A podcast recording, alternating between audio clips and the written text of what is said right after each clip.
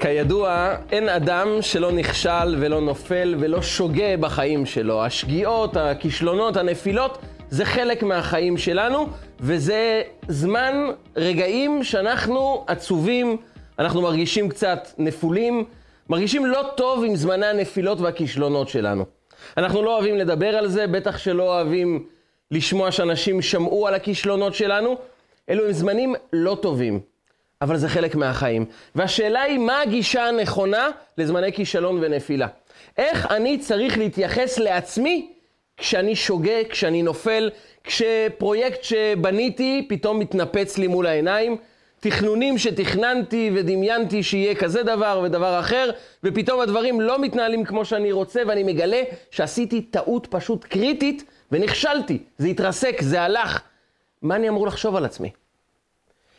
במשך כל השנה אנחנו נפגוש זמני הצלחה וזמני נפילה, אנחנו נחווה זמני שמחה וזמני עצב, אנחנו נעים על הסקאלה הזאת של פעם טוב ופעם פחות טוב, ואנחנו תמיד נתמקד, נשתדל לפחות להתמקד בדברים הטובים בחיים שלנו, כי ככל שנתרגל להתמקד בטוב, הרע, הנפילות, הקשיים יתגמדו, יהפכו להיות קטנים יותר, ואז נוכל לחוות שמחה גדולה יותר. זה נכון לכל השנה. בפורים באה התורה ומלמדת אותנו, באים חכמינו ומלמדים אותנו, שאנחנו יכולים גם להסתכל על זמני הנפילה והכישלון, על הזמנים העצובים האלו, ולהפוך אותם לשמחה. זה נקרא סוד המהפך. אנחנו יכולים להפוך את הזמנים הקשים, הנפילות, השגיאות, הזמנים שאנחנו מסתכלים על עצמנו ואומרים, איך עשית כזה דבר? איך יכולת לטעות בטעות כל כך חמורה? איך עשית את השגיאה הזאת? איפה היה המוח שלך? ולהפוך את הזמנים הכאובים האלו לזמנים של שמחה, ונהפוך הוא. להפוך חושך לאור, אבל לשמחה, יגון ליום טוב. והשאלה היא, מה סוד המהפך של חג הפורים שמלמד אותנו לא ליפול מזמני כישלון, אלא להפך, לצמוח ולהפוך את הכישלון לבאמת משהו מוצלח. סוד המהפך של פורים. וכדי להבין את המסר העמוק של פורים, שיכול באמת להפוך כל רגע בחיים שלנו לרגע משמח, אנחנו צריכים לבדוק את מדד השמחה של חכמינו. חכמינו העניקו לנו מדד ברור איך אדם יכול לדעת האם הגעתי לרמת השמחה הנכונה, המדויקת, כפי שצריך בחג הפורים. וכך אומרים חכמינו. אדם צריך לשתות יין, וכולנו מכירים את המשפט המפורסם, עד דלא ידע בין ארור המן לברוך מרדכי. במילים אחרות, תשתה יין, עד שתרגיש שאיבדת את הראש, אתה כבר לא מבדיל בין המן לבין מרדכי. ויותר מזה, בין ארור המן לברוך מרדכי. הארור המן וברוך מרדכי הפכו להיות אותו דבר. וכאן כל אדם עומד נדהם מול הבקשה המוזרה הזו. אפשר להגדיר שתיית יין בהרבה צורות, בהרבה אופנים. אבל צורה כזאת של שתייה שאדם לא מבדיל בין טוב לבין רע, זה הרי מנוגד לחלוטין לדרך, לדרך היהדות. התורה מבקשת מאיתנו כל הזמן להיות מספיק מדויקים וברורים ומאוזנים, שנדע להבדיל זה רע ואנחנו מוציאים את זה מהחיים שלנו. זה טוב ואנחנו לוקחים לחיים שלנו. המבדיל בין קודש לחול, בין אור לחושך, בין ישראל לעמים. ההבדלה זה הכלי הכי חשוב שיש לנו בחיים. איתו אנחנו יכולים לבחור את מה שנכון לחיים ולהביא את זה אלינו, ולדחות את מה שלא טוב. ובחג הפורים, יום פורים, שעליו נאמר שיום הכיפורים זה כפורים. זאת אומרת, מה שאפשר להשיג ביום הכיפורים על ידי התענית והתפילות, אפשר להשיג בפורים על ידי שמחה.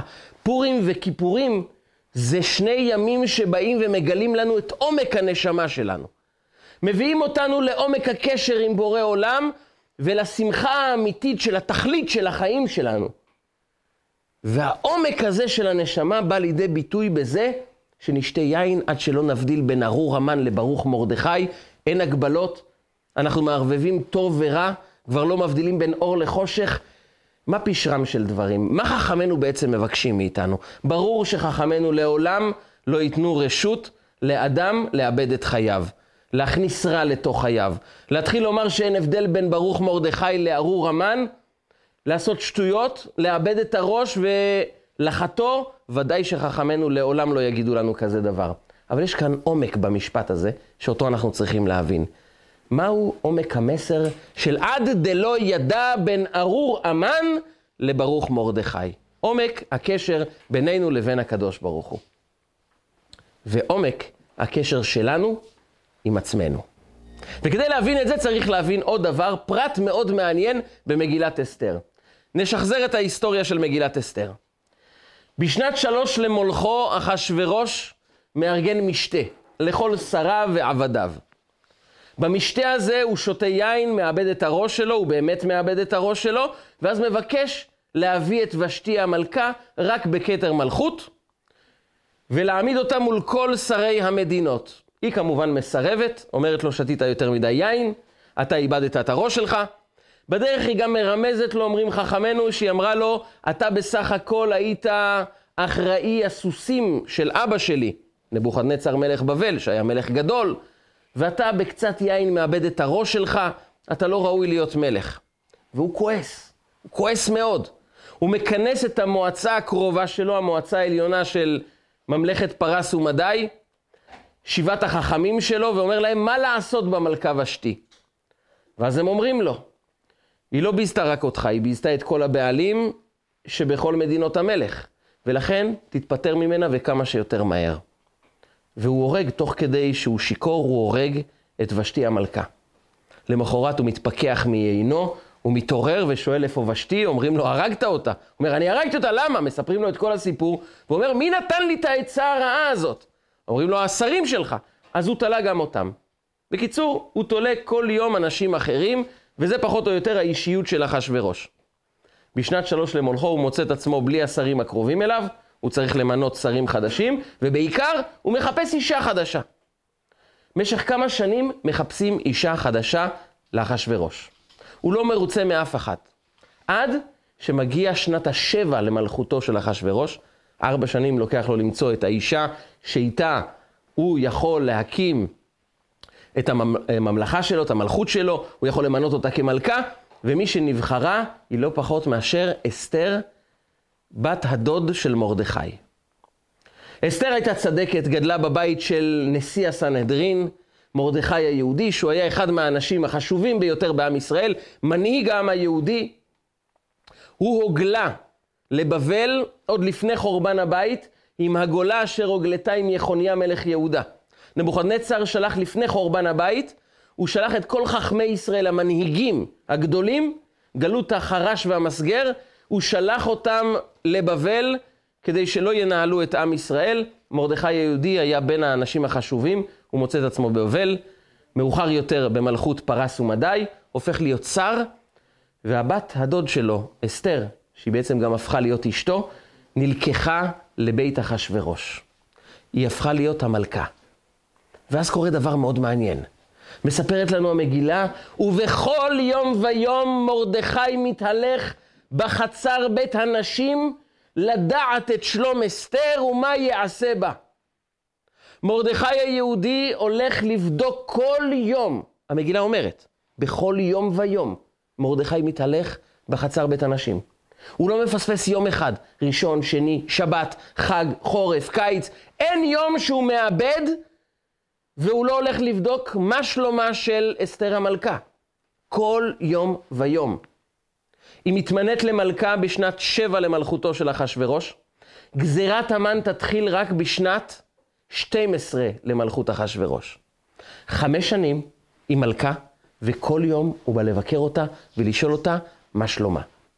ונשאלת השאלה, מרדכי היהודי, אתה יודע, היא התמנתה להיות מלכה, היא מולכת, היא באמת מולכת על 127 מדינות. חוץ מהאתגר הגדול להתעסק עם מלך מוזר כמו אחשורוש, חוץ מזה, יש לה כל מה שהיא רוצה. היא מולכת באמת על 127 מדינות. כל פקודה שלה מתמלאת בכל העולם. כל מה שהיא מבקשת מגיע אליה מיד. ויש לה שרים ושפחות ועבדים, והיא יכולה לקבל כל מה שהיא רוצה. אתה דואג לה, אולי שהיא תדאג לך. מה אתה הולך לבדוק מה שלומה כל יום? היא מלכה. לא חסר לה שום דבר, יש לה הגנה מלכותית, היא האישה מספר אחד בעולם. מילא היית בודק מה שלומה חודש ראשון, שנה ראשונה, חמש שנים, יום-יום, הוא בא לבדוק מה שלומה. למה? מה הוא בא לבדוק שם? מה שלומה? היא בסדר גמור, היא מלכה. ועוד דבר, המגילה אומרת שהוא בא, בא, בא לבדוק, מרדכי היהודי, שתי דברים. מה שלום אסתר ומה יעשה בה. מה ההבדל ביניהם? אם הוא בא לבדוק מה שלומה, אז הוא בא לבדוק מה עושים איתה, מה נעשה איתה. אבל אומרים, אומרת מגילת אסתר, שתי דברים הוא בא לבדוק, מה שלומה, אבל חוץ מזה, מה יעשה בה. וכאן נשאלת השאלה, מה עוד הוא בא לבדוק חוץ ממה שלומה של אסתר? והדברים האלו, עד דלא ידע, בין ארור המן לברוך מרדכי, ומה מרדכי חיפש יום יום בחצר בית הנשים, לבדוק את שלום אסתר ומה יעשה בה, הדברים האלו מסתירים סוד, סוד המהפך. הם באים ללמד אותנו איך הופכים את החיים שלנו לחיים של הצלחה, של טוב, של שמחה, איך הופכים רגעי כישלון לרגעים של צמיחה והצלחה גדולה.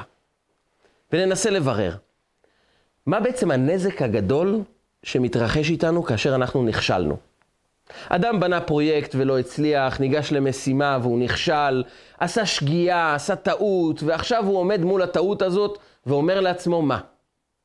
וכאן אדם יכול להכניס את עצמו למעגל קסמים שלילי, ללופ שלילי, שהוא לא יצא ממנו. מה שקורה לאדם שנכשל, זה כשהוא קולט את הכישלון שלו, הוא קולט את הטעות שלו, הוא מתחיל לשחזר את זה רגע אחרי רגע במוח שלו. הוא אומר לעצמו, הנה עשיתי כזה דבר, ואיזה טעות עשיתי, ולמה עשיתי כזה דבר, ואיפה היה השכל שלי כשעשיתי את אותו דבר. והמוח משחזר ומשחזר שוב ושוב את הטעות. ומה שקורה ברגעים האלו, שאדם יוצר תובנה בלב שלו כתוצאה מהטעות שהוא הבין אותה, וחוזר עליה בלי הפסקה. הוא חוזר על הטעות, משחזר את הטעות שלו, ואומר לעצמו, איפה השכל שלך היה? והוא עונה לעצמו, אתה חסר מזל, אתה לא חכם, אתה לא מוצלח, העסק הזה לא בשבילך. תמיד לא היית מוצלח. תמיד כולם אמרו לך, ופתאום הוא נזכר שהדוד שלו, האימא שלו, אבא שלו, המורה שלו, החברים שלו, אמרו לו, אתה לא מוצלח, אתה לא טוב, אתה נכשל, שתי ידיים שמאליות. הוא אומר לעצמו, הנה ההוכחה. ואז הוא חוזר שוב ושוב על הטעות שלו ובונה בתוכו תודעה, הנה זה אומר שאני לא מוצלח, שאני לא טוב.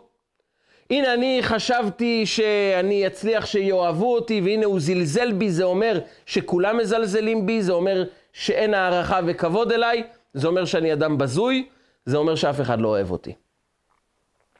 ואז, במקום לשפר את הפעולות שלו טוב יותר לפעם הבאה, הוא רק עסוק מהכישלון הזה לבנות בתוכו תודעה שהוא לא בסדר, שמשהו אצלו פגום, שאין לו שכל, אין לו זיכרון, הוא שתי ידיים שמאליות, אין לו מזל בחיים, לא אוהבים אותו, כל אחד עם התווית שאדם מדביק לעצמו בלי לשים לב. הוא נכשל, הכישלון זה דבר אחד, אבל האדם לוקח את הכישלון, חוזר על זה אלף פעמים בתוך המוח שלו, ובונה בתוך הלב שלו תובנה, הנה אני לא מוצלח, אין לי מזל. החיים שלי לא טובים. ואז נוצר כאן מעגל קסמים שלילי. למה? כי הרי הוא לא תיקן את המעשים שלו, הוא לא בודק איך אני יכול לשפר את ההתנהגות שלי, את הפעולות שלי, את הדרך גישה שלי, את הגישה שלי לעבודה. הוא לא עסוק בשאלה הזאת, הוא רק עסוק בלתחזק את התווית את התדמית החדשה שיש לו בעיני עצמו. אז הוא לא משפר את הפעולות שלו, ואז הטעות הבאה זה רק שאלה של זמן. כי הוא לא למד איך להתנהג, איך להתנהל, אז הוא עלול לטעות ברגע הראשון שתהיה לו הזדמנות. ואז מה הוא יאמר לעצמו? אחרי שהוא תחזק את התדמית, את התדמית השלילית שלו בעיני עצמו, הכישלון הבא הוא יאמר לעצמו, הנה ההוכחה. הנה הראייה שאני שתי ידיים שמאליות, אני לא מצליח בשום דבר. הנה ההוכחה, שוב נכשלתי. והכישלון הבא זה שוב שאלה של זמן, ואז הוא ימצא המון הוכחות לעובדה שאף אחד לא אוהב אותו, שהוא לא מוצלח, שהוא שתי ידיים שמאליות, וכבר אמרו לו, והוא זוכר, הוא זוכר שאנשים אמרו לו שהוא לא מוצלח. הטעות היא שבמקום לשפר את עצמו, הוא בנה תדמית. והתדמית הזאת נכנסה לו לתוך הלב, והלב שלו כעת מנהל את חייו. התדמית הזאת שנצרבה בתוך הלב של האדם, שהנה אין לי מזל בחיים, לא אוהבים אותי. כל כך מקובעת בתוך הלב שלו, שהוא עסוק רק בדבר אחד, למצוא הוכחות לזה. וכל כישלון, במקום לומר לעצמו, בוא אני אלמד להתנהל טוב יותר, הוא אומר לעצמו, הנה הוכחה שאני לא מוצלח. ומהמעגל קסמים הזה הוא לא יצא לעולם. כי המרכז ההתעניינות שלו, הריכוז שלו, נמצא רק במה זה אומר עליי. וכישלון אומר עליי שאני לא מוצלח, שאני לא טוב, שלא אוהבים אותו, אותי, וכל אחד נמצא עם התוויות, עם התדמית האישית שהוא מעניק לעצמו. וזה נקרא בלשון התורה, ולא תטורו אחרי לבבכם ואחרי עיניכם. זה פסוק מוזר. למה הפסוק מוזר? כי חכמינו אומרים לנו את סדר הפעולה, סדר ההפעלה של התאוות, של הגישה הלא נכונה שלנו לחיים. אומרים חכמינו משפט, עין רואה והלב חומד. במילים אחרות, אדם לא יכול לחמוד, להתאבות, לחשוק במשהו שהוא לא רואה. כשאדם רואה משהו, הוא מתאווה אליו. אדם הולך, הוא לא רעב, עובר ליד, ליד מאפייה, והוא רואה את המאפים שיוצאים, ואם הוא מריח אז בכלל, פתאום הוא נהיה רעב. הוא לא היה רעב לפני חצי דקה. אבל פתאום הוא ראה מאכל מאוד מאוד יפה, מאוד, אה, אה, נראה מאוד טוב, ואז הוא פתאום נהיה רעב, כי עין רואה והלב חומד. העין בכלל מנהלת את הלב של האדם.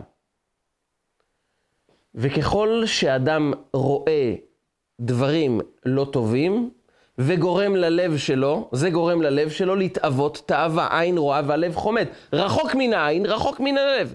אדם לא מתאווה, לא חושק בדברים שהוא לא רואה, אבל אם הוא רואה, הוא מתאווה. אז נשאלת השאלה, למה התורה אמרה ולא תטורו אחרי לבבכם, ורק אחר כך, ואחרי עיניכם? הרי סדר הפעולה הוא הפוך.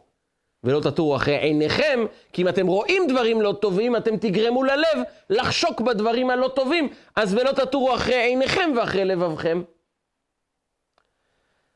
התשובה היא שנכון, העין רואה והלב חומד, אבל יש משהו קדום לזה. את מה העין רואה? במה העין שלנו מתמקדת? העין מתמקדת בתובנה שאנחנו יצרנו בתוך הלב שלנו. ואם אדם יש לו תובנה פנימית בלב שלו, העיניים שלו יראו לו המון הוכחות לתובנה הזו. אם אדם החליט שאנשים מזלזלים בו, ככה הוא החליט, זו התובנה הפנימית, תמיד מזלזלים בי, לא מכבדים אותי, לא מעריכים אותי, חושבים שאני אפס, שאני עפר, שאני אוויר, שאני כלום.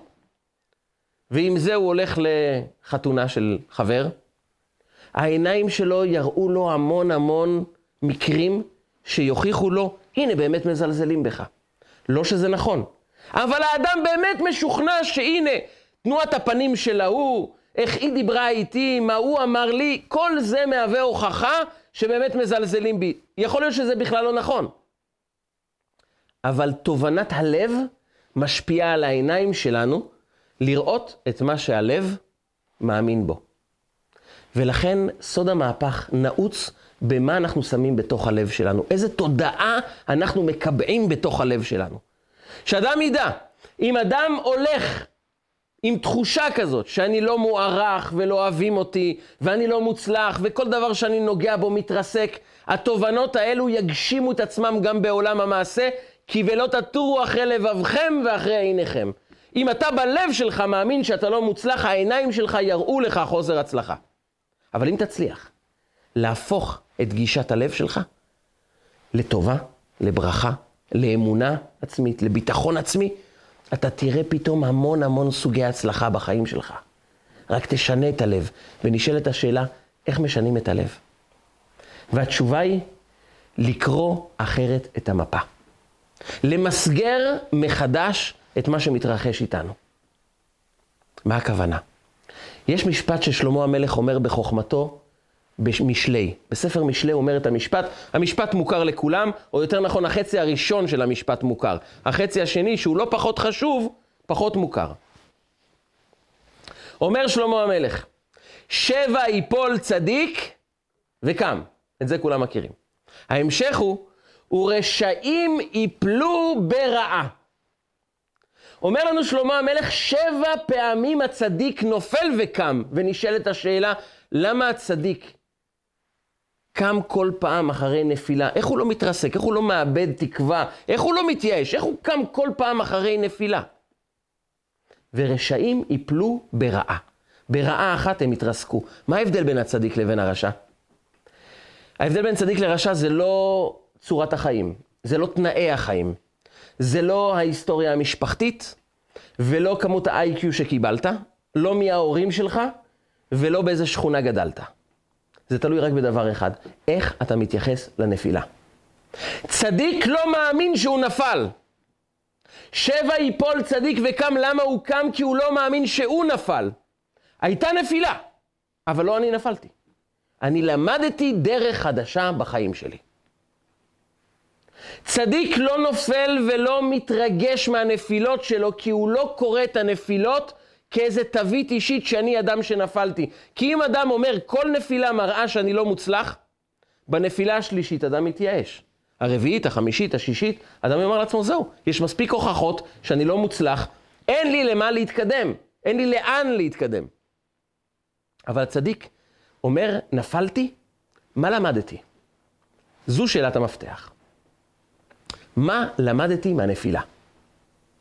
ואז המוח מקבל שינוי טוטאלי, דרמטי, שמשפיע על הלב, שיוצר לב חדש לאדם. אומר הנביא, השליכו פשעיכם מעליכם, ותנו לכם לב חדש ורוח חדשה. כך אומר הנביא יחזקאל. הוא אומר, תפסיק להסתכל עם הפשע שעשית, תשליך אותו רגע. צור לעצמך לב חדש, רוח חדשה. במקום לומר לעצמך, אם נכשלתי ונפלתי, ולחשוב על זה אלף פעמים, ולומר, הנה הוכחה שאני לא בסדר, השליכו פשעיכם מעליכם. תשליך את הפשע. תשאל את עצמך, איזה רוח חדשה אני מקבל? איזה לב חדש אני יוצר בעצמי? והצדיק אומר, אם נפלתי, יש לי כאן איזה לימוד. מה הרוח החדשה שאני מקבל? הרי אם נפלתי, יש כאן כנראה משהו שעשיתי לא טוב. זה לא קשור לאישיות שלי, האישיות שלי בסדר. אני לא רע. אין לי איזה חוסר מזל שנגזר עליי. יש לי פשוט הזדמנות ללמוד משהו חדש לחיים. ואז הוא למד, הוא למד משהו חדש בחיים שלו. ואז בכישלון השני, הוא עוד יותר לומד. וככל שהכישלונות מגיעים יותר ויותר, הוא למד יותר ויותר והופך להיות יותר חכם. וכל פעם הוא קם כי הוא מרגיש שהנפילה לא הפילה אותו, הנפילה קידמה אותו.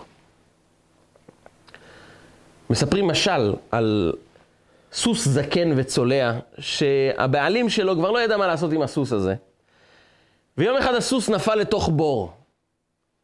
והבעלים של הסוס אמרו, טוב, מה נעשה עם הסוס הזה? גם ככה הוא בתוך הבור, להוציא אותו, להתאמץ, גם ככה אין בו תועלת. אז אמר, נקבור אותו כבר ככה. זרק עליו עפר ואמר, נקבור אותו שמה. והסוס בוכה, זורקים עליו עפר, קוברים אותו בחיים.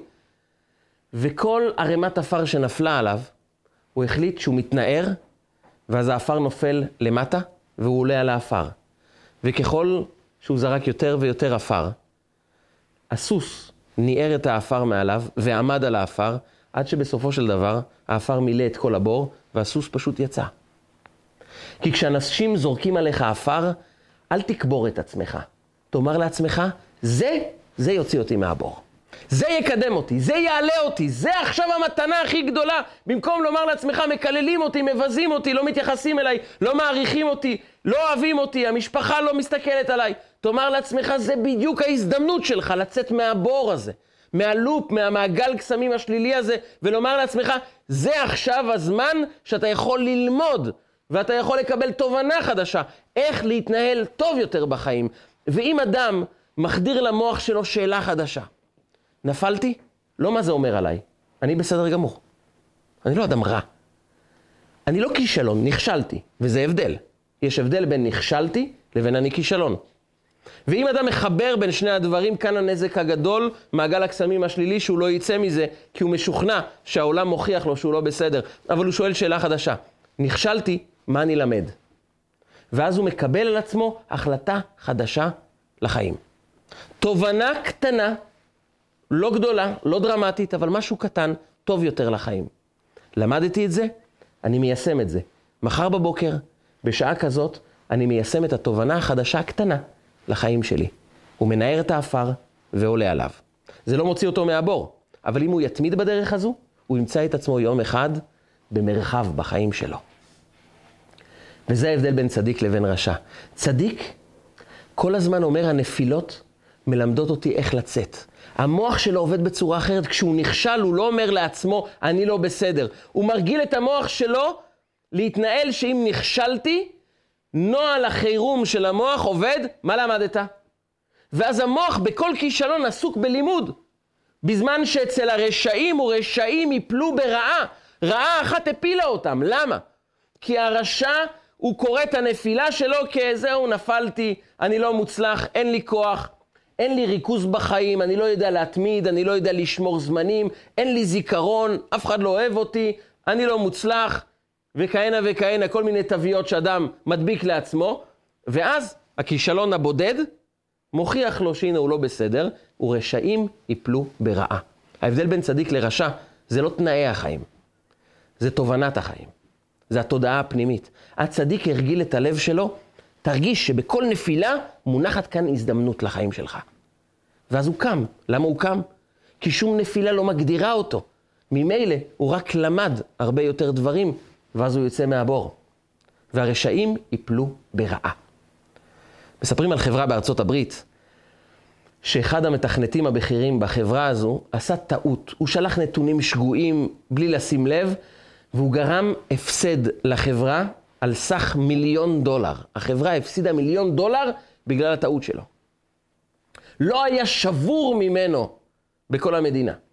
הוא הרגיש כל כך רע, כל כך לא טוב, הוא גרם נזק כל כך משמעותי לחברה. והוא לקח אחריות. הוא ניגש למחרת למנהל החברה, והגיש מכתב התפטרות, והוא אמר לו, למנהל, אני מגיש מכתב התפטרות, אני מקבל אחריות על המעשה שלי, אני לא מבקש פיצויים, אני לא מבקש שום דבר. אני לוקח אחריות, אני מתפטר, ואני מבקש סליחה, תסלחו לי על הנזק הבלתי מתקבל על הדעת שגרמתי לחברה שלכם. המנהל מסתכל עליו ואומר לו, לאיפה אתה הולך? אבל מה זה לאיפה אני הולך? אני מתפטר. אני לוקח אחריות על הנזק, ואני עוזב את העבודה ואני לא מבקש פיצויים. המנהל מתקרב אליו ואומר לו, תקשיב טוב, אני הרגע סיימתי לשלם על ההכשרה המקצועית שלך מיליון דולר. עכשיו אתה עוזב? לא, זה לא הפסד לחברה, זה הכשרה מקצועית. אני שילמתי על ההכשרה המקצועית שלך מיליון דולר. אם לא תסתכל על זה כנפילה, ככישלון, כאמירה שאני לא מוצלח ושום דבר טוב לא יצא ממני, להפוך, תאמר, אני היום הרבה יותר מדויק בחיים שלי. אני יודע להתייחס לנתונים בצורה הרבה יותר חדה וברורה, ואני לוקח על עצמי הרבה יותר אחריות. אתה נכס לחברה. הכישלון הפך אותך ליותר גדול. מישהו אמר לי פעם, אדם מבוגר, שהוא איש עסקים בעולם, וסיפרתי לו פעם על איזה כישלון שהיה לי. והרגשתי מאוד מאוד לא טוב מזה. והוא חייך והסתכל עליי ואמר לי, אתה יודע, ביידיש קוראים לזה רבגלט. קוראים לזה שכר לימוד. הרי כשאתה משלם, משלם שכר לימוד והולך ללמוד באוניברסיטה, במכללה, בכל מקום שאתה משלם כדי ללמוד, אתה לא אומר לעצמך, איזה כישלון אני, איבדתי כל כך הרבה כסף, בזבזתי, איבדתי. להפך. אתה אומר, זה שכר הלימוד, עכשיו אני עסוק בללמוד. אני משלם, ואז אני מקבל לימוד לחיים שלי. כישלון קוראים לו שכר לימוד. תמסגר מחדש את צורת ההסתכלות שלך על כישלונות, על נפילות. זה בא ללמד אותך. זה שכר לימוד שאתה משלם, וכל אדם, כל אחד מאיתנו, משלם שכר לימוד בחיים שלו, והשכר לימוד זה כישלונות. אנחנו מקווים שיהיה כמה שפחות, שנלמד בדרך הכי טובה. אבל אין מה לעשות, אין אדם מצליח בחיים בלי שנכשל.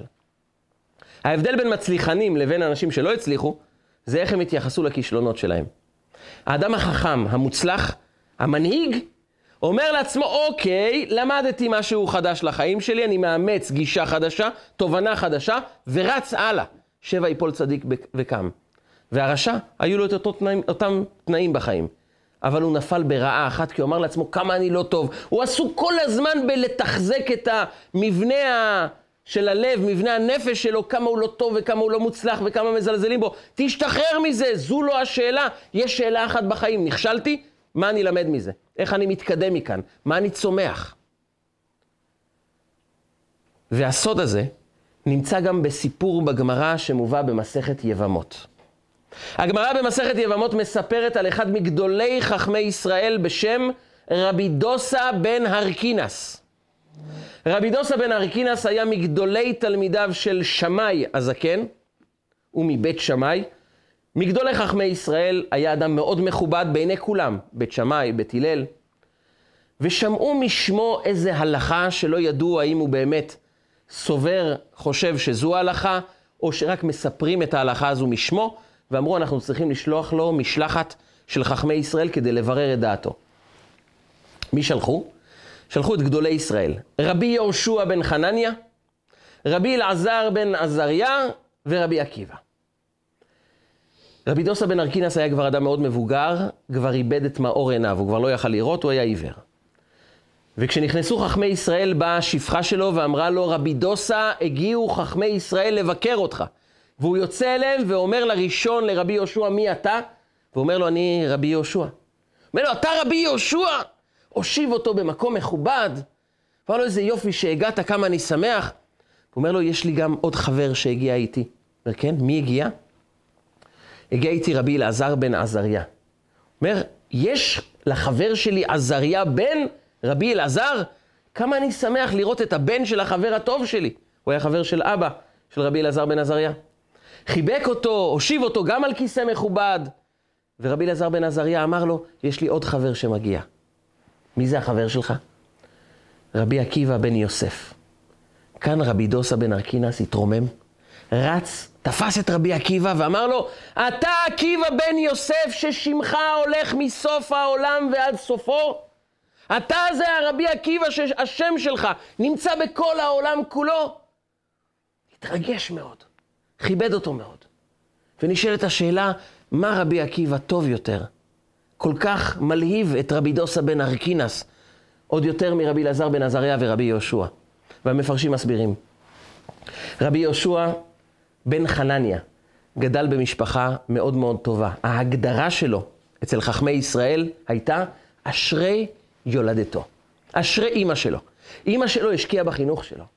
כבר כשהוא היה ילד קטן, היא הביאה את העריסה שלו לבית המדרש שישמע דברי תורה. היא חיברה אותו תמיד עם צדיקים. הוא גדל בתוך חממה תורנית קדושה וטהורה. רבי אלעזר בן עזריה, דור עשירי להלל הזקן, גדל במשפחה מאוד עשירה, מאוד צדיקה, מהלוויים. היה אדם שההיסטוריה המשפחתית שלו כולה מלאה בקדושה ובטהרה. רבי עקיבא הוא ההפך הגמור. אימא שלו לא הביאה אותו לשום בית מדרש, המקום היחיד שההורים שלו הביאו אותו זה לשדה, לנהל את העדר, להיות רועה צאן. זה הידע המקצועי שהוא רכש בחיים שלו, ועד גיל 40 הוא גם לא ידע לא לקרוא ולא לכתוב, הוא לא ידע כלום. הוא גם לא אהב תלמידי חכמים, הוא היה רחוק לגמרי מכל אזור של קדושה, של בית מדרש, הוא היה שונא תלמידי חכמים. הוא סיפר מאוחר יותר לתלמידיו, הייתי אומר לעצמי, מי ייתן לי תלמיד חכם ואין שכנו כחמור. ואיך הוא נהיה רבי עקיבא? וכאן רבי דוסה בן ארקינס אומר, השם שלך הולך מסוף העולם ועד סופו. אתה ממלא את העולם כולו בדמות שלך. אתה יודע למה? רבי יהושע בן חנניה ורבי אלעזר בן עזריה, אין להם באמת בשורה חדשה לעולם כולו. יש להם בשורה טובה לתלמידי החכמים, לתלמידי הישיבה, לרבנים, לצדיקים, אבל לא לכל העולם כולו. לך, רבי עקיבא, יש בשורה לעולם כולו. אתה יודע למה? האדם הפשוט מסתכל על הצדיקים, על הרבנים, ואומר, נו בטח. הם גדלו בבית של רבנים, יש להם ייחוס, יש להם ממש חממה שהקיפה אותם כל החיים, מה שהוביל לתוצאה טבעית שהם יגדלו כרבנים, כצדיקים, כמנהיגים. אבל אני מה? אני סתם אדם פשוט.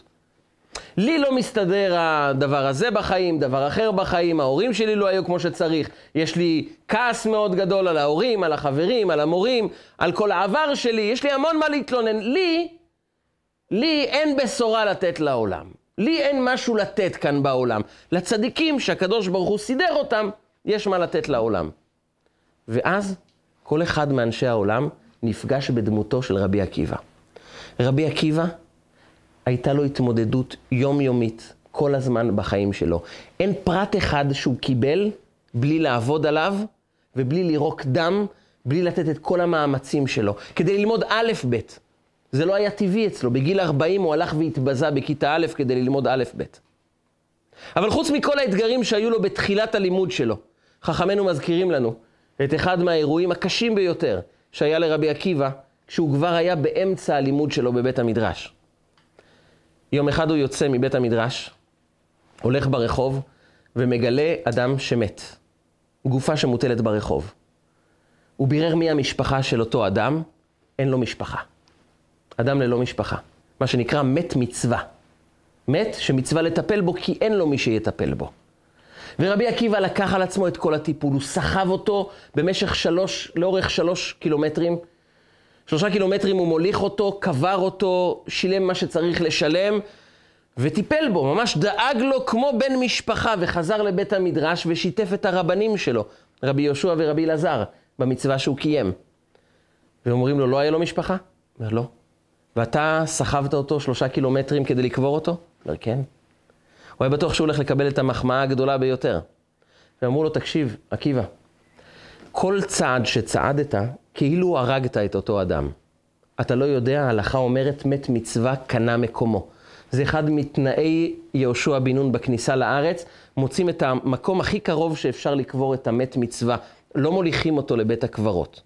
לא כאן המקום לדון למה נתקנה התקנה הזו, אבל הם אמרו לו, עכשיו תדע לך, שכל רגע שעיכבת את הקבורה שלו, כל צעד שצעדת, הרגת את הנפש. אתה לא קיימת מצווה, אתה רצחת. ורצחת כמה וכמה פעמים, תספור את הצעדים שעשית עד שקברת את אותו אדם. עכשיו תשב במקום. ורבי עקיבא הולך להתיישב במקום ובונה לעצמו את התובנה הבאה. אם כשאני חושב שאני עושה מצוות, אני עושה עבירות, כשסתם אני עושה דברים פשוטים בחיים, כמה עבירות אני עושה? כמה כישלונות יש לי בחיים? הרי כשהייתי משוכנע שאני עושה מצווה, התברר שזו עבירה כל כך חמורה. אז כמה כבר טעויות עשיתי עוד בחיים שלי שאני אפילו לא מודע אליהן? ושאלה קטנה, הם לא ריחמו עליו? למה הם מדברים איתו בצורה כזאת? הם לא יכלו לומר לו, תקשיב, התכוונת לטובה, אבל תדע שזה לא נכון, זה לא בסדר. לא, הם היו מאוד מאוד קשוחים איתו. רצחת את הנפש, שב במקום. הם ידעו שרבי עקיבא, יש לו תובנה אחת, שבזה הוא יהפוך להיות מאוחר יותר, מנהיג ישראל, עד כדי כך שהגמרא בסנהדרין אומרת לנו, שכל התורה שבעל פה עברה מהדור הקודם לדור הבא, על ידי רבי עקיבא. וכולהו אליבא דרבי עקיבא. כל התובנות של תורה שבעל פה עברה דרך רבי עקיבא. הוא הרבי הכללי של תורה שבעל פה של התלמוד. כי הייתה לו תובנה אחת. התלמידים הזכירו לו, לרבי עקיבא, את המקרה הזה, אחרי שהוא כבר היה רב גדול. הוא לא כעס עליהם, הוא לא התעצבן למה אנשים עדיין זוכרים את הכישלונות שלו. הוא לא התעצבן כמו אנשים רגילים שלא אוהבים שמזכירים להם את הטעויות, את הנפילות, את השגיאות. הוא אמר להם בחיוך, כאן, במקרה הזה, היה תחילת תלמודי לפני חכמים. כאן התחלתי ללמוד. כי אמרתי לעצמי, אם אני כל כך נמצא בטעות, עליי זה לא אומר שום דבר. מה זה אומר? לי יש שיטה אחת בחיים, יש לי קו מנחה אחד בחיים. מה אני לומד ממה שקרה? אני תמיד נמצא בלימוד. זה אגב הסוד היהודי שרב גדול, איך הוא נקרא? תלמיד חכם. כי הדרך להצלחה היא תמיד להיות תלמיד. תמיד תשאל את עצמך כמו תלמיד, מה אני לומד מזה? ורבי עקיבא לא מפסיק ללמוד, הוא עובר ליד אבן עם חור ורואה שמים מטפטפים לתוך האבן. הוא מברר, איך נהיה החור? אומרים לו, טיפות כבר כמה שנים יורדות על האבן, נוצר חור. אוקיי, אז הוא למד מושג בטבע. לא, מה אני לומד מזה? ואז הוא למד שבהתמדה, יום-יום, אתה יכול ליצור חריץ באבן, וקל וחומר, בוודאי ובוודאי, שאתה יכול לפתוח את הלב שלך לתורה. הוא תמיד עסוק בלימוד. ואז הוא אמר לתלמידיו, כשהגיע הרגע הכל כך קשה, שרבותיי זרקו אותי ואמרו לי, אתה רצחת את הנפש, בכל צעד וצעד. אמרתי לעצמי, מה אני לומד מפה? ואז אמרתי, כנראה שאני צריך יותר לשמש את רבותיי, להיות יותר צמוד אליהם, לדבר איתם יותר, לחוות איתם יותר את דרך התנהלות ההלכה והפסיקה, וזה מה שעשיתי. מאותו יום נדבקתי אליהם עוד יותר. אמרתי, אני רוצה ללמוד מכם עוד יותר. וכאן התחלתי להיות רציני באמת, כאן התחלתי באמת ללמוד. וזה מה שהפך אותי לרבי עקיבא. רבי עקיבא תמיד עסוק בלימוד. וכשאדם עסוק בלימוד, הוא לא רואה את הכישלון כביטוי לאיזו אישיות לא מוצלחת, בכלל לא. הוא עסוק בקימה, בהתעלות, באיך אני מתקדם. וזה היה הסוד של מרדכי היהודי. מרדכי היהודי רואה את אסתר שהיא נלקחה בכוח מהבית שלה לעבר ארמון אחשורוש. אסתר המלכה לא הייתה מעוניינת בחיי מלוכה פרסיים, טמאים, בהמיים, שיש לאחשורוש להציע לה. היא לא הייתה מעוניינת בזה, היא לא רוצה את זה, היא רוצה את הבית שלה. הבית היהודי, הקדוש, הטהור. היא לא מעוניינת לחיות בתוך הטומאה הפרסית, בתוך ההתבהמות הכללית שיש לאחשורוש להציע לעולם כולו, ובטח לאשתו המלכה. היא לא רוצה את זה, היא סובלת. אבל חוץ מזה, היא גם גדלה כיתומה. היא נולדה יתומה עגולה. אבא שלה נפטר בזמן שאימא שלה הייתה מעוברת, אימא שלה בלידה נפטרה, והיא לא ידעה מה זה אבא ואימא. ומרדכי יהודי אומר, למה הילדה הזאת כל כך סובלת? היא לא יודעת מה זה חיבוק של אימא, מה זה ליטוף של אבא. היא לא יודעת מה זה החוויה של הורים. ועכשיו חוטפים אותה מהבית, שמים אותה בארמון של אחשורוש, והיא סובלת כל כך. למה?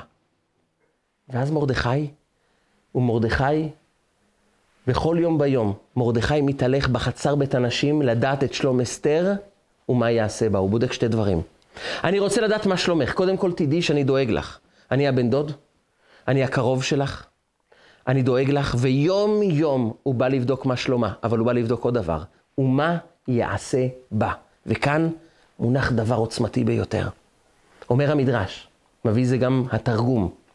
הוא היה בודק מה שלומה ומה יעשה בה, אילו ניסים וגבורות התרחשו על ידה. הוא יום יום היה עובר אל אסתר, בחצר בית הנשים, ואומר, את לא סתם פה, יום אחד יצא ממך נס, יהפוך להיות ממך משהו גדול, את לא סתם סובלת, אין סתם סבל, אין סתם כישלונות. ואני מאמין בזה יום-יום, והוא הולך יום-יום. ואיך אתה מפרש את הטרגדיה הזאת שהיא כלואה בתוך ארמון אחשורוש? איך אתה מפרש את זה לטובה? מרדכי היהודי אומר, אני לא יודע, אבל אני מאמין שאין כישלון בלי צמיחה. אני מאמין שאין רע בלי שזה ילמד אותנו משהו טוב. ואני מאמין שאם אסתר סבלה כל כך, זה יביא לעם ישראל משהו טוב. ואני לא מתייאש מהתובנה הזאת. ובכל יום ויום מרדכי מתהלך בחצר בית הנשים לדעת את שלום אסתר ומה יעשה בה. הוא אומר, מהאמונה הזאת אני לא מתייאש יום-יום. חורף, קיץ, שבת, חג, יום חול. אני יום-יום יבוא, כי אני מאמין, אולי היום, אולי היום זה יום הבשורה. אולי היום זה יום הגאולה. חמש שנים, יום-יום, הוא לא מתייאש. עד שהגיעה גזירת המן, ואז הוא מגיע לבקר אותה, ואומר לה, לעת כזאת הגעת למלכות. אני תמיד האמנתי ברגע הזה, עכשיו אני מבין מה את עושה בארמון אחשורוש. נכון שאת רואה שיש המון קשיים ואחשורוש לא קרא לך, ואם תבואי בלי הזמנה זה סכנה, אבל לי ברור שאת הגעת כאן למקום הזה, סבלת את כל מה שסבלת בחמש שנים, לא סתם. תפסיקי לפרש את הסבל של החיים שלך כרק חוסר מזל בחיים. תביני שיש לך רגע שבשבילו הגעת למלכות הזאת. תנצלי את הרגע הזאת, את תהיי הבשורה של עם ישראל. את תהפכי להיות הגואלת של עם ישראל. יהיה ממך מגילת אסתר, יהיה ממך. רק אל תתייחסי לקשיים. תביני שהקשיים באו לקדם אותך. זאת הייתה, הייתה אמונה הגדולה של מרדכי היהודי. כמנהיג, הוא מעולם לא הסתכל על קושי, כי זה משהו ששובר אותי. זה משהו שיקדם אותי. הלב שלו הדריך אותו יום-יום במשך שנים. זה לא איזה תובנה שהוא אמר, טוב, בוא נבדוק אותה שבוע-שבועיים, זה לא הולך, בוא נתייאש. סתם חיים שלא מסתדרים, לא טובים, מדכאים. לא. הוא אמר, אני לא רואה את זה היום, אני אראה את זה מחר. חמש שנים. עד הרגע שפתאום הכל השתנה. ומהרגע הזה, תוך כמה ימים, המן נתלה על העץ. אסתר ניגשת לאחשוורוש, אחרי צום של שלושה ימים, מבקשת ממנו לבוא למשתה עם המן, ואז נדדה שנת המלך. המלך כבר מתחיל לחשוש מה המן מופיע ככה בינו לבין המלכה, מה הוא מחפש בלילה ליד הארמון, מתעצבן עליו, תולה אותו, והתפטרנו מהמן תוך כמה ימים. חמש שנים של אמונה הולידו ארבע ימים של חיסול טוטאלי של האויב המר ביותר של עם ישראל. למה? כי אם אדם מאמין שאין קושי שלא בא ללמד אותי, הוא מפסיק להסתכל על הקושי ומתחיל להסתכל על הצמיחה ועל העלייה. וזה סודו של מרדכי. יום יום מתהלך מרדכי בחצר בית הנשים, לדעת את שלום אסתר, לדאוג לאדם אחר. אבל גם לראות מה יעשה בה. אילו ניסים וגבורן מתעבדין על ידה. איזה ניסים וגבורות יעשו על ידי אסתר המלכה. וזה הסוד של עד דלא ידע בין ארור המן לברוך מרדכי. בידיעה הפשוטה, הארצית, השטחית שלנו, אנחנו תמיד במאבק. ברוך מרדכי זה הטוב שיש לנו בחיים, ארור המן זה מה שלא מסתדר לנו בחיים, ואנחנו כל הזמן נעים בין נפילה לבין הצלחה, בין עצב לבין uh, הצלחות, בין יגון לשמחה, אבל ויום טוב. ואז באים חכמינו ואומרים, פורים זה זמן עמוק של החיים. תמצא את הקדוש ברוך הוא במקום העמוק של החיים שלך ותבין, הוא נמצא איתך במקום הכי נחות, הכי ירוד, הכי כואב, הוא נמצא איתך והוא בעצם משדר לך מסר. הקושי הזה הוא בשורה טובה. תפסיק להסתכל על ארור המן כמשהו נפרד מברוך מרדכי. גם ארור המן יביא אותך למקום טוב. וזה סודה ונהפוך הוא. הבית של המן הפך להיות הבית של אסתר. אחשורוש אומר, הנה את בית המן נתתי לאסתר המלכה. העץ שהוא רצה לתלות עליו את מרדכי, הופך להיות העץ שעליו תלינו את כל השונאים שלנו. בזמן שעם ישראל הסתכלו על בית המן ואמרו איזה בית מזיק, כל כך רע עבורנו, והעץ הזה, חמישים אמה, הוא העץ שמאיים על הקיום של עם ישראל. אומר הקדוש ברוך הוא בדיוק להפך. הכל התהפך, התהפך, התהפך לטובה בגלל דבר אחד. היה יהודי, מרדכי היהודי, שהאמין שאין רע שהוא לא יכול להיות טוב, ובתנאי שאני אהיה עסוק במה המסר שלו אלינו. מרדכי פנה לכל עם ישראל ואמר להם, המסר של כל גזירת המן היא כדי שנחזור לזהות שלנו, נחזור למי שאנחנו, נאמין בעצמנו יותר, נהיה מחוברים יותר לנשמה שבנו. וכאשר אנחנו מנצלים את גזירת המן כדי להפוך ליותר טובים, הכישלון של המן זו רק, זה רק שאלה של זמן. כי אם אנחנו ניצלנו את הנפילה הזאת לצמיחה, להתעלות, להבין מה המסר אליי, אז שלושה ימים אנחנו בצום. חוזרים בתשובה, מתחברים לזהות שלנו, ואז אסתר המלכה ניגשת לאחשוורוש, ותוך כמה ימים המן תלוי על העץ. כי אנחנו למדנו את שיעורי הבית שלנו, ביצענו את שיעורי הבית שלנו. וכשאדם מבצע את שיעורי הבית, הוא למד מהרעה לצמוח ולקבל תובנה חדשה, ולהיות טוב יותר, להיות יותר מחובר לעצמו. במקום לומר הכישלון זה מי שאני, הכישלון זה מי שיצמיח אותי. במקום להיות שקועים בעבר וכמה לא היה טוב, מצמיחים היסטוריה חדשה לחיים שלנו. המגיד ממזריץ', תלמידו של הבעל שם טוב הקדוש. יום אחד שהוא היה ילד קטן, נשרף לו הבית, ואימא שלו בכתה. לראות את הבית נשרף זה דבר מאוד מאוד קשה. הוא אמר לאימא, למה את בוכה? בשביל כסף? בשביל נכסים? בשביל כלי בית? היא אומרת לו, לא, אני לא בוכה בשביל זה. אני בוכה כי בבית נשרף גיליון, קלף, שעליו רשומים כל הייחוס, רשום כל הייחוס הגדול שלנו. אנחנו מתייחסים לצדיקים גדולים, לתנאים, וכל הייחוס הזה נשרף. אתה יודע איזה עבר היה לנו? אתה יודע איזה צדיקים היו בחיים שלנו, בהיסטוריה המשפחתית שלנו? אתה יודע, כל הרשימה המפוארת הזאת נשרפה. הייחוס נשרף. בתור ילד קטן הוא הסתכל על אימא שלו ואמר את המשפט שמנהיג אומר, שצדיק אומר, שאדם מוצלח אומר. הוא אומר, אימא, אל תדאגי, ממני יתחיל לי ייחוס חדש. אני לא בוכה על העבר, אני מתחיל לבנות עתיד. וזה מרדכי היהודי, הוא לא בוכה כמה קשה. הוא אומר, ברור לי שמפה יצא משהו טוב. ועד דלא ידע בין ארור המן לברוך מרדכי, זה תתעלה רגע מעל הידיעה. השתיית יין היא בעצם באה לרומם אותנו מבחינה רוחנית, להסתכל על החיים, שגם ברוך מרדכי וגם ארור המן, יש להם את אותה גימטריה. הערך המספרי של שניהם זה 503, מסיבה אחת, שניהם באים בעומק לבשר את אותה בשורה. אתה יכול לצמוח ולהתקדם. אז כשטוב לך, תגיד תודה, וכשרע לך, תשאל את עצמך שאלה אחת, מה אני לומד? איך אני מתקדם, מה הטוב שאני יוצר בתוכי, איזה שינוי טוב, מבורך, אני מביא לחיים שלי. ואז ארור המן הופך להיות בדיוק כמו ברוך מרדכי. זו אותה גימטריה, כי זה אותו מסר. המן הוא אדם רשע, אבל היחס שלו אליי רק בא להצמיח אותי. ואז, אז מתחולל הנס של ונהפוך הוא, כי הקדוש ברוך הוא אומר, אם תהפכו את צורת ההסתכלות שלכם, במקום לראות את הקושי וכמה אני לא טוב, תגידו, הקושי הזה מצמיח אותי. אתם תעשו ונהפוך הוא, אתם תקראו את המציאות בעין טובה, המציאות תחזיר לכם בחזרה מציאות טובה. היה מרצה אחד, שהיה מרצה מאוד מאוד גדול בארצות הברית. היה נותן נאומים בפני אלפי אנשים, היה מאוד מאוד מוצלח, ויום אחד הוא נכנס לרבי מלובביץ' ואמר לו, רבי, ההרצאה האחרונה שלי הייתה כישלון טוטאלי.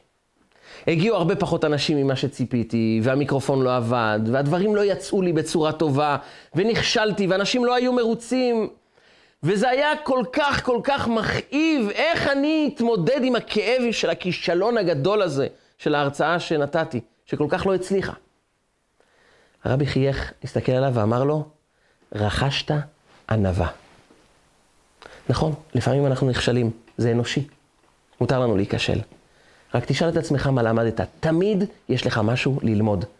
ואולי ההרצאה הזאת לא הלכה כמו שצריך, אבל ענווה, ענווה תמיד אנחנו יכולים לרכוש. תמיד יש מתנות שמסתתרות בתוך הקושי.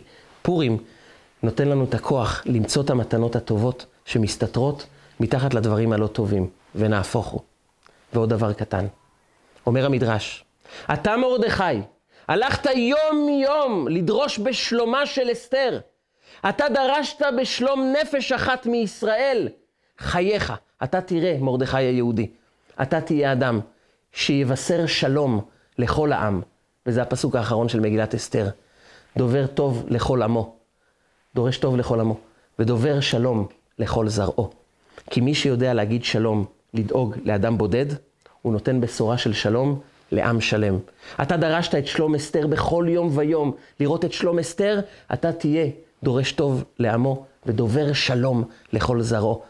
אם אנחנו ניקח על עצמנו גם, לא רק לדאוג לעצמנו, אלא גם בעיקר לדרוש בשלומו של אדם לידינו, שזה חג הפורים, אכפתיות מאדם אחר. נדרוש בשלומו של אדם לידינו, נוכל לזכות להיות דורש שלום, דובר שלום לכל עם ישראל. נזכה להביא בשורה של שלום אמיתי לעולם כולו, שיבוא אלינו עם גאולה שלמה, עם אשר צדקנו במהרה בימינו, אמן ואמן. פורים שמח.